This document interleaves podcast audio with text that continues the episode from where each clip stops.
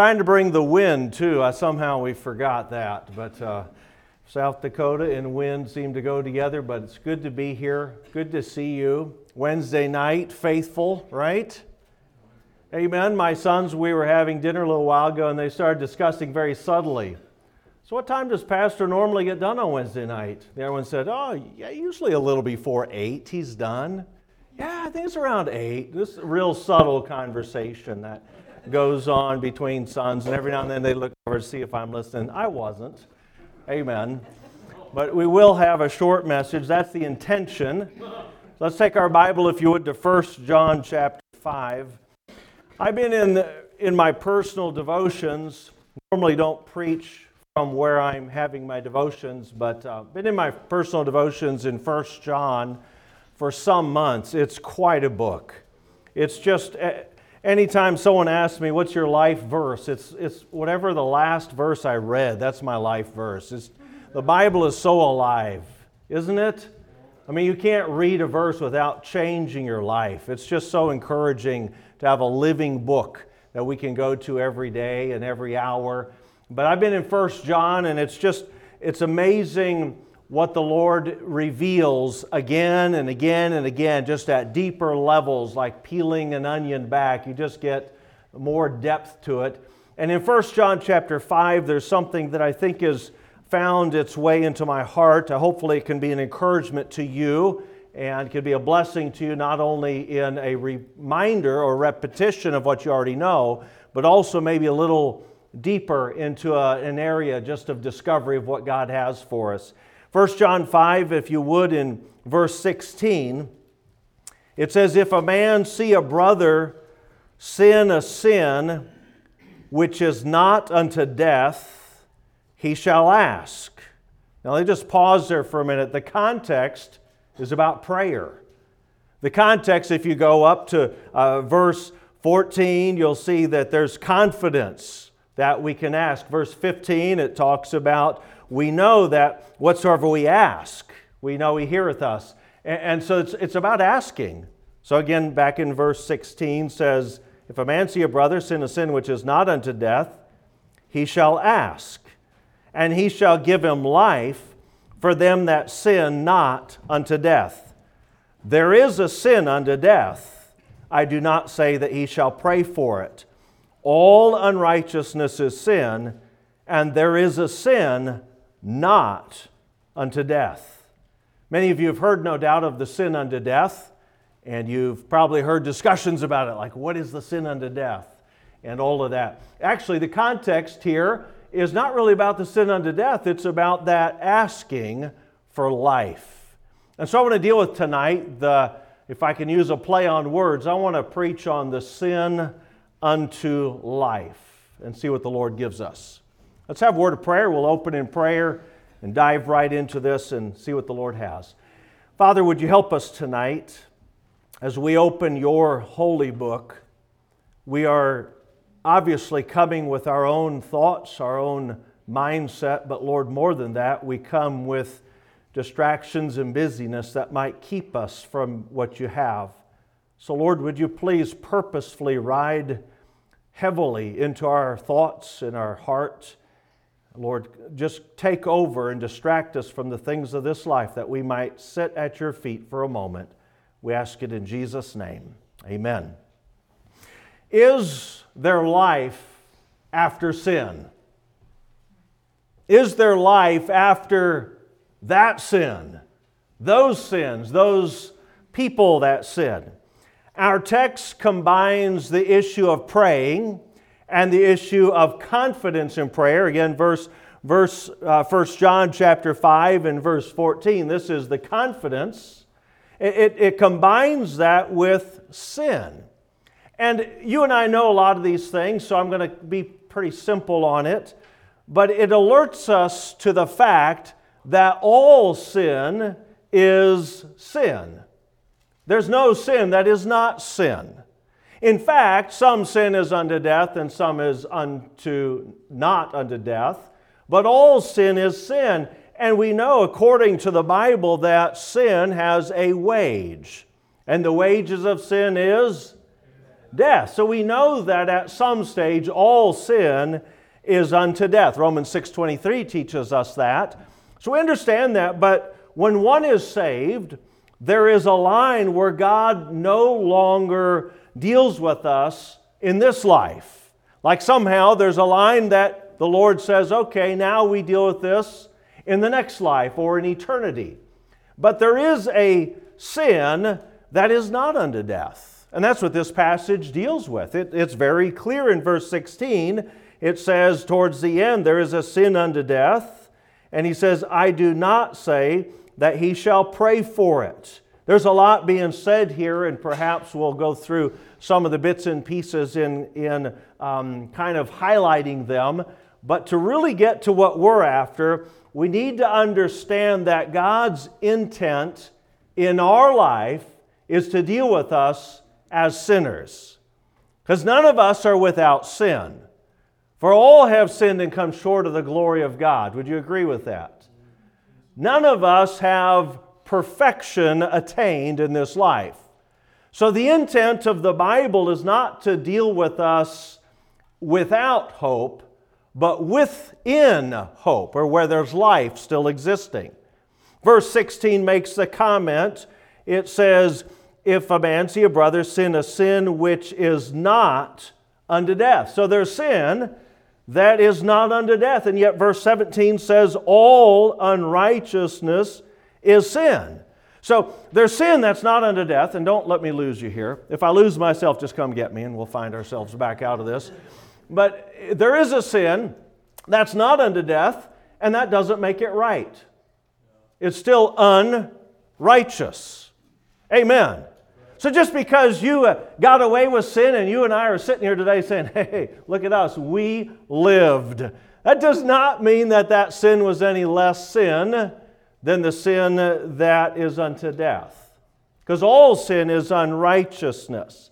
So in the big picture, there are lots of acts of unrighteousness which, while they are sin, they are not unto death. What do we do with those? What do we do when sin somehow gets into our lives? And by the way, we're all sinners, so we're all going to have to deal with this. Amen. Our families are going to be sinful families. Our churches are going to be sinful churches. Our spouses are going to be sinful spouses. Our children, our parents. We're sinners. Amen. So, what do we do with it? What do we do with the fact that we're sinners and somehow sin enters into an act and we live to tell the story, or someone we know lives to tell the story? How do we deal with that? I think that's what this passage is dealing with. And I think the help in it is so healthy for us that it's a good contemplative or something to contemplate and really process through tonight. So we're going to slow ourselves down, not in time, but in just thought, and just ask ourselves if we can understand why the Lord would intend life after sin. If we could go back and take an entire synopsis of the Bible, I think we'd realize that is why Christ came into the world. He came into the world not to condemn the world, but that the world might find life. You see, his entire sphere of outlook is not to sentence for the pe- penalty of sin, but to f- find the forgiveness of sin and really to make a way to where sin no longer had its grip. So, how's this work? What's this look like for us? In 1 John 1, and I'm just going to go back a couple of pages in verse 9, it says, If we confess our sins, he is faithful and just to forgive us our sins and to cleanse us from all unrighteousness. So consider for a moment that sinful acts come from sinful thoughts. You don't sin without having thought about it. At some level, that thought is in there, and while the act is unrighteous, the thought or the pre act is also unrighteous. But to be honest, it's, quite, it's usually much more dangerous than the actual act, the thought of it. And God uses bad thoughts and bad actions, and He um, obviously uses this in some ways that we may not fully understand, but one thing he does is 1 John 1 9, he's able to say if we confess our sins, he is faithful and just to forgive us our sins. That's the act. And to cleanse us from all unrighteousness. That's all the, the peripheral that went with the act. So, as we go through this, I want you to think with me on some basics. Number one, all are sinners. Anyone in here not a sinner? Okay, I think we're in the right church. All are sinners, all right? So everyone you know is a sinner. We should therefore not be shocked when someone sins. Would you agree? Amen. If we could read our, our minds, we'd be really shocked at how much we think about that may not actually happen, but it still is sin, right? All sin is unrighteousness. And it appears, if I'm not badly mistaken, that everyone in here is still alive. Some of you are questionable.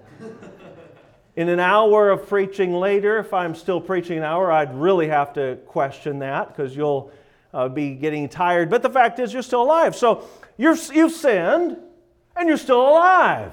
So guess what? You've sinned the sin that is not unto death. How did that happen? How's this work where sin can be so wrong and yet not unto death. Galatians 6 and verse 1, and I'm, I'm going to do a bit of turning tonight in different areas to get this captured, hopefully, in one session that makes sense. Galatians 6 1 says, Brethren, if a man be overtaken in a fault, this is more about a doctrinal sin here. If a man be overtaken in a fault, ye which are spiritual, Restore such an one in the spirit of meekness, considering thyself, lest thou also be tempted. So the goal of sin is not always to put someone to death. In fact, the goal is restoration. The goal that Jesus came into the world was to restore or reconcile us unto God. Amen. He shed his blood not for any other reason but that I might have life and life more abundantly. Amen. Look, if you would, over to Romans chapter 5 and verse 20. Romans 5 and verse 20. Of course, here the Bible is not saying anything you're not familiar with, but it, in this light, is very helpful. It says, But the law entered that the offense might abound, but where sin abounded, grace did much more abound. So, whenever sin is there, and whenever sin is abounding, and whenever sin is real, God has something else going on. You and I, we look at the act of sin and we think about, man, what a jerk. What a problem. What a goof. You know, how did that happen? God looks at sin differently. He looks at it with a little different light, and I think that's what 1 John 5 is encouraging us to do is to understand his mindset. So I'm going to take you through what I think is three keys to what 1 John 5 and verse 16 and 17 really are all about to help us understand this sin unto life. The first key is the word close. Close. The Bible says in verse 16, if, uh, of 1 John 5, if any man see his brother. Okay, so let's just take these words as they are written, okay? If any man see, the first word is see. That indicates I have to be closer than gossip. Would you agree? Amen. How many of you have heard gossip about someone sinning? That's different than if any man see. The word see indicates that I have to be close enough to physically be aware of this fact of sin. So, not, not hearsay, not gossip, but seeing. And then the word brother is used there. If any man see a brother or his brother, that word brother indicates union. It, it, indicates that we come from the same offspring, we're from the same womb, we're, we're brethren. So it's a closeness. I have to see, and it has to be someone I'm close to. Let me show you a, a picture of this. Can I, real quick? Galatians 2. How many of you have heard of the Apostle Paul?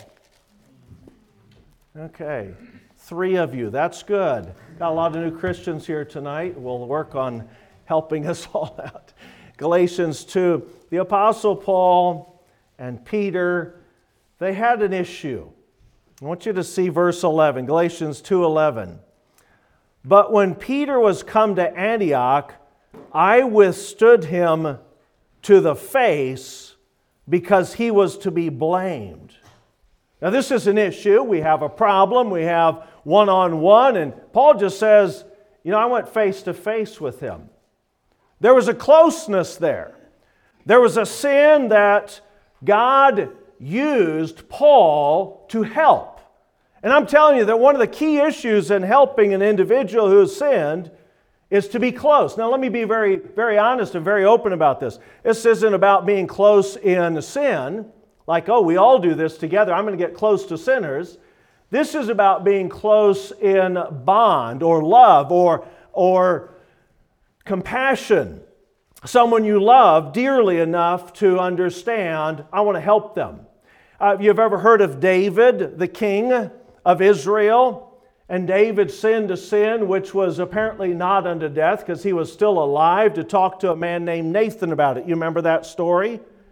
Nathan went to him, and the indication is Nathan had a finger pointing at him, and, and right one on one, he said, Thou art the man. I'm not talking about someone else in your kingdom, I'm talking about you, David. And you could look that up over in 2 Samuel 12, and you'd understand this was a man who was close. He was close. And I think what needs to be said here is sometimes God allows you and I to see sin from someone we know. Now, there's a lot of sin that goes on we hear about. In fact, you could hear about sin in my church probably and not even know who they are, but just because social media, you know, some Snapchat thing, and all of a sudden you're aware of things. I'm not talking about that. I'm talking about sometimes God allows you to see it, and it's someone you're close to. Sometimes it's a spouse, a family member, a church member, someone that is, is close to you. And it's not, again, as soon as you dive into this, especially from a preacher's point of view, it's going to bring up memories. And there's not a person in here who hasn't somehow dealt with sin. So there's not one soul in here who's not going to have some sort of flash in their mind of, oh, yeah, that's kind of like this individual or this situation. But the fact is, there are times where God, by His divine will, allows you to be the one person close enough to see someone sin and know that it's not unto death. And there's been times in my life I've sat back and said, I'm going to just step back a bit because this one's unto death. I know it. And after about a month or two, I start pouting, like, Lord, aren't you going to kill him? I mean, come on. I even backed up. I gave you room. I actually, you know, started asking you to, to do it. no, there's some sin that's unto life. And it's not about being distant, it's about being close enough. And I believe God allows sin to happen close to every one of the saints that He trusts people who he expects to love an individual and be close to them, I think he allows us to taste and feel the effect of some sin. Let me show you an example of this. Second Chronicles 30. Sin that is not unto death often takes place in what I'd call confined environments. Uh, and what I mean by that is you may be the only one who knows. Amen. You may be the only one in the whole world who knows, hey, this is going on. This person just said, this person just gave that look. And sometimes you're the only one who knows how serious it is, and you may be the only one who can stand in the gap for an individual. You may be that one. It has to be that close to really fit in some of this. Second Chronicles 30 and look, if you would, at verse 18. I'll be very short on this. Second Chronicles 30. and verse 18 For a multitude of the people, even many of the Ephraim and Manasseh and Issachar and Zebulun, had, had not cleansed themselves, yet did they eat the Passover otherwise than it was written. But Hezekiah prayed for them, saying, The good Lord pardon every one that prepareth his heart to seek God, the, the Lord God of his fathers, though he be not cleansed according to the purification of the sanctuary. And the Lord hearkened to Hezekiah and healed the people. There are sometimes God lets you see something, you're like, that's wrong. That, that shouldn't happen. That's inappropriate. And sometimes the, the real key, I believe, is the Lord saying, Yeah, but you're there. You're, you're in the gap. You saw this. You saw a brother. Amen. And the sin was not unto death. And so, what's my choice? Well, according to our text, I should ask for life, not death. Amen? It gets hard. It gets hard because the second key that I believe needs to be thought about, and again, this is real simple, nothing, nothing earth shattering, but the next key is the word care. Because ultimately, when I've been in those situations, I've had to ask myself, do I really care about this individual enough? Let me, let me draw you a synopsis, okay? If I'm that close to see my brother and he sinned a sin which I'm thinking ought to be unto death, but it's not, chances are I'm pretty aggravated about this individual. Amen? Chances are for me to get to that point of someone close enough and I see it and they're still alive to talk about it, chances are this one's bugging me. Amen? Like if we ask tonight, how many of you are sinners? Would you raise one of your hands? Probably everyone in the room, if and I didn't ask you, but I mean, if we did, we'd all raise like, oh yeah, we're all sinners, and it wouldn't hurt anybody. Like we'd all just nod our heads, say, yeah, yeah, yeah, no big deal. But when we deal with a specific, that was on my turf, and it was seen by me, it actually can get deep enough that I got to figure out where do I stand in this? Where's my heart in this? If you go back to our text, 1 John chapter 5 and verse 16, it says, If any man see his brother sin a sin which is not unto death, he shall ask, and he shall give him life for them that sin not unto death. That word ask is an interesting word. It's, it's the same word as you find for begging, for craving. It's the idea of someone going to an old fashioned altar and begging God for life for someone who just sinned. Someone who sinned close enough to me and personal enough to me, and yet somehow they're still alive to talk about it. And God says, You should ask. You should ask. Nine times out of ten in my life, my natural instinct is to ask for death. Amen. Now, I should never admit that as a pastor, but I'm hoping you will never tell anyone that. Will you, will you be part of my team? I'm telling you, as a pastor, sometimes my first prayer is, Lord, just kill them all. Oh, I don't, I don't mean that. I don't mean all of them, just, just half of them. In all seriousness, sometimes you get hurt bad. Come on. You get hurt bad enough and you quit caring. Hey, they did it, I didn't do it.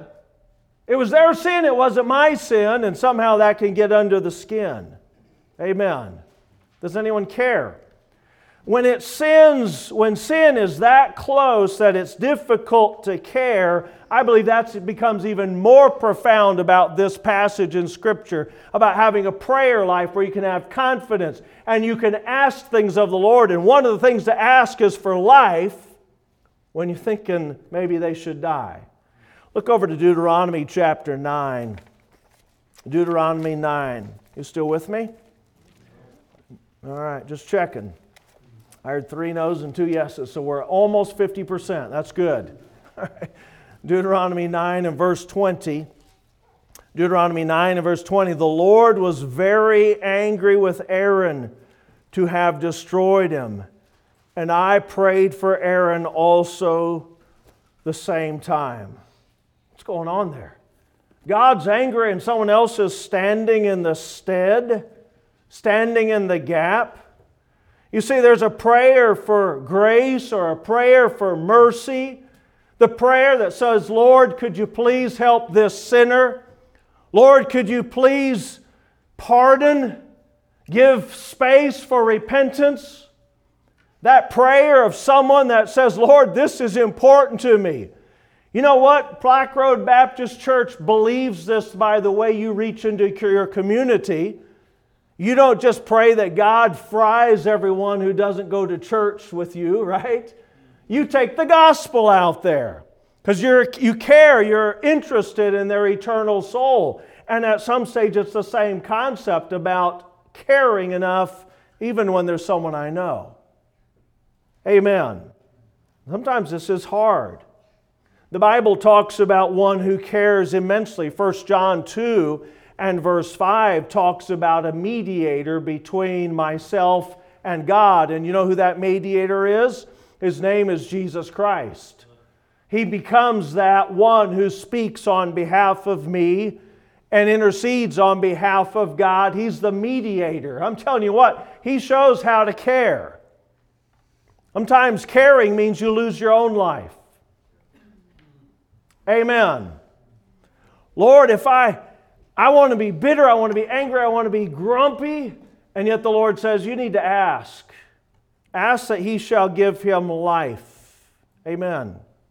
John chapter 17, I need to read this because I can't remember the exact setting, but this is Christ before he goes to the cross and he prays for his people and he makes this comment verse 9, John 17.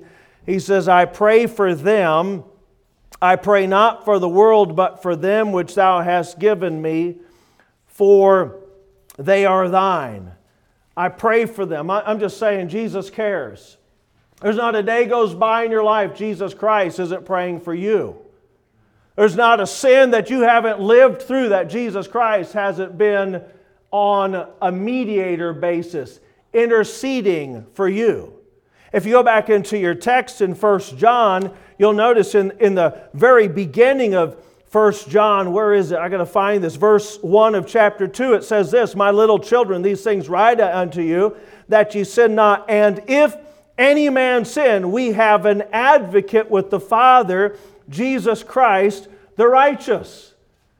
Well, there is one who cares for you, even though you've sinned, even though you've blown it, even though he's seen it, even though you're close to him, even though you're a child of God. There's one who sees our sin and he cares deeply. I think caring is a key. I do know this there's been times it's been hard for me to pray for someone who's hurt me badly. It honestly sometimes it's the most difficult thing I do. I can preach, I can sing, I can do a lot of the wind up the robot and let the robot go. I can do a lot of that. But to care for someone who is trampled on something close or tender to me, that's a little harder. Bible says ask. Ask. Not for death, for life. Ask for life. Chapter 5, 1 John 5 and verse 16. If any man see his brother sin a sin which is not unto death, he shall ask, and he shall give him life. Everything I read in my Bible talks about life. In fact, the context, if you want to go back, it says in verse 11, This is the record that God hath given to us, eternal life, and this life is in His Son. The whole book of First John is, is, is got a lot of different themes to it, but one of the bigger themes is that life is in Jesus Christ. You know, I think it's written towards a bunch of Jews who didn't believe that. So it's a record. This is where life is found. And when you find that life, 1 John 5 11 says, You have that life. Verse 12, He that hath the Son hath life. He that hath not the Son of God hath not life. Verse 13, These things have I written unto you that believe on the name of the Son of God, that ye may know that ye have eternal life. And out of that, you have confidence. Verse 14, you have a right to be petitioning God. Verse 15. And verse 16 says, Here's what you can petition for. Isn't that interesting? The whole spirit of it is when you got it, you want someone else to have it. When you have that life, that abundant, that freedom, that joy, that all the things that life is known for, and you see a brother sin a sin, God says, ask. Ask. So the second key is to care. When God lets you be close to someone who fails, sometimes it's ourself, but usually it's someone else that we're working with. When God lets you and I be close enough to someone, I believe this with all my heart, He expects you to care. If you're close enough to be hurt and you struggle caring, I believe this is a good passage to go, come back to we could read about Moses when he stood in the breach. God was going to destroy, and he said, Oh Lord, please don't. He cared. Moses was one who cared. Ezekiel 22 Is there a man among them that should stand in the gap that I will not destroy? Amen. There ought to be someone stand in the gap. Amen. All I'm saying is that a man who is close ought to be a man who cares enough to ask. And thirdly, it brings us to a third key, and I'll be done, and that's the word cure. The word cure. One of the most important things in this passage, I believe, is found in verse 16 of 1 John 5, and it is simply If any man see his brother sin, sin which is not death, he shall ask, and he shall give him life. Isn't that amazing? When I see someone sin, if it's me, I see sin, I never think of these things. I think we ought to get past it real quick and everyone ought to forget about it because everyone's a sinner, right? But when someone else sins, I think, you know, just this innate nature in the back of my mind says, you need to wear this for a long time, like a hundred years, 50 lifetimes. You know, always have a question mark on your shirt. When you come to church, you ought to wear the, the tie with question marks about it because we just don't know if you're going to do it again. And that's my innate nature.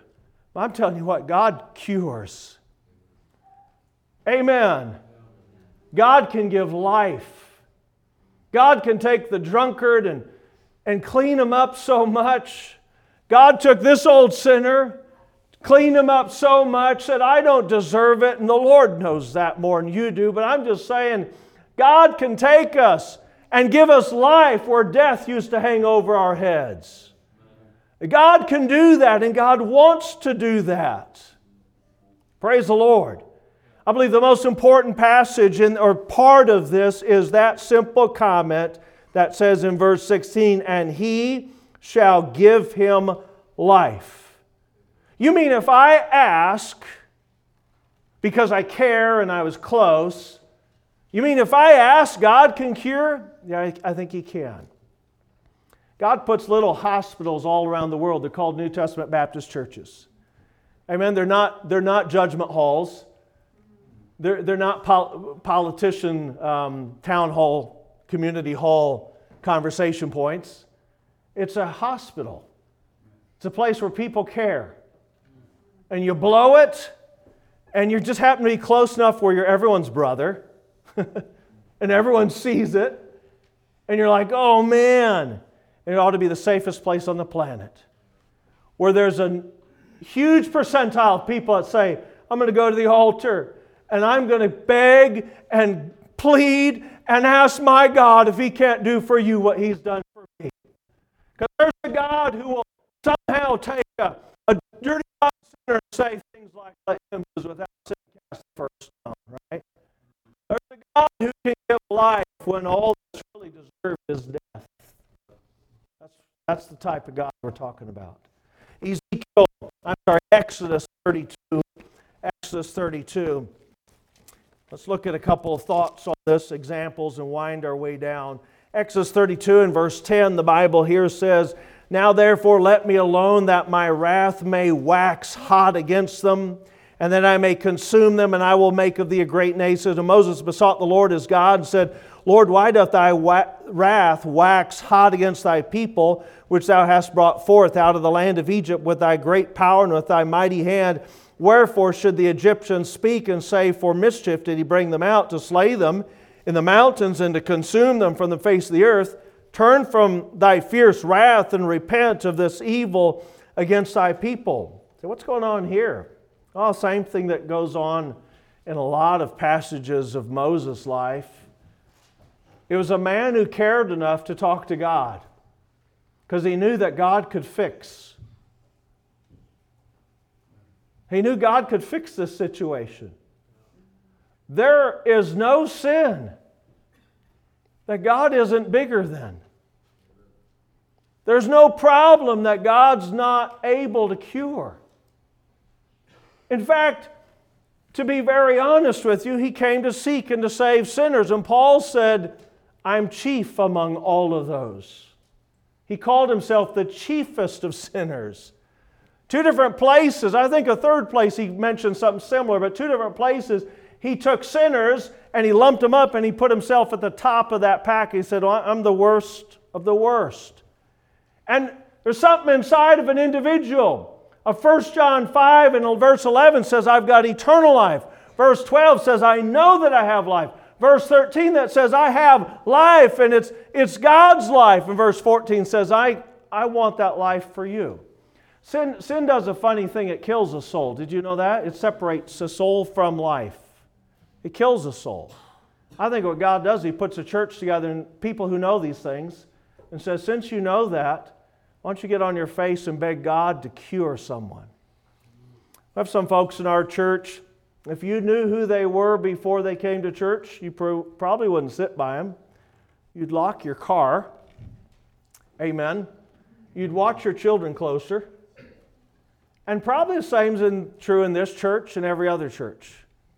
Because God has a habit of finding dirty, rotten, nobody wants, devil's halfway already taken control of. God has a way of finding dead bones and breathing life into them. And everyone stands back and says, Wasn't that the blind man? Wasn't that the one who? And no one knows what to do with that because that's the God of miracles.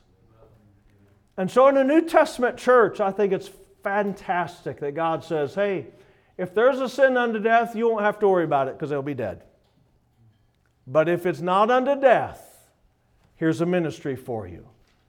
Number one, get close. Be close. Close enough to see, not gossip. See a brother, someone that you and he, or you, you and her, you're together in this. You're not separate, you're together. It hurts. Be close, close enough to care. Go ask. Ask for life. When you want internally, you want judgment, you want someone to vindicate your right to be a little grumpy, ask. Care enough. Because, thirdly, there's a real cure. There's a real cure. I'm just speaking from my heart here for a moment, but I'll say this. One of the harder things in my life to swallow as a young Christian was seeing someone do something wrong and then still have a cheery appetite in church because I wanted them to be sour and heavy. Later in life, I began to realize if it's through repentance and it's right, wow, what a joy that someone can actually get past themselves and find new life in Christ. Whether it's a sinner off the street getting saved or whether it's an aged saint that blows it. What a joy to know that we can have our joy restored. Restore to me the joy of thy salvation. What a, what a tremendous privilege. John chapter 8, and I'll wind this down. Did I say that yet? Wind this down? I don't think I said it exactly that way. I said it a little different way. That wasn't a sin unto death, so don't pray for it. John chapter 8, verse 12. John 8, 12 says, Then spake Jesus unto them again saying, I am the light of the world. He that followeth me shall not walk in darkness, but shall have light, the light of life.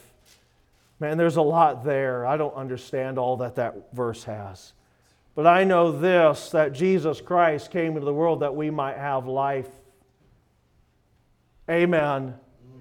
He came that we might have abundant life. And he just simply says that you follow him, he shall have the light of life. The light of life. The one thing that doesn't have darkness, in fact, 1 John 1 says, In him dwell is no darkness at all. He is light of life. There is a sin that is not unto death. Well, what's that sin for? Just to judge people and beat them up? No. It's actually to reignite what life is all about. The light of life, to relive you know what? God's not shocked by sin. In fact, there's a ministry for sin, and it's okay. Does it make the sin right? No, not at all. That's a totally different message. I hope you haven't heard that in this message at all. Does it mean you don't repent from sin? No, I hope you didn't hear that because that's not what this message was about. This was a message for those caregivers of a New Testament Baptist church who just simply see a brother and say, What do I do? I'm hurt, I'm bothered, what do I do? Be close, care, and see if God can't cure them, just like He did you. Amen? And when He does, maybe just quietly, privately say, Lord, thank you. Thank you. Next time, go ahead and kill them. But this time, thank you. You fixed it all. Amen. Amen. Pastor.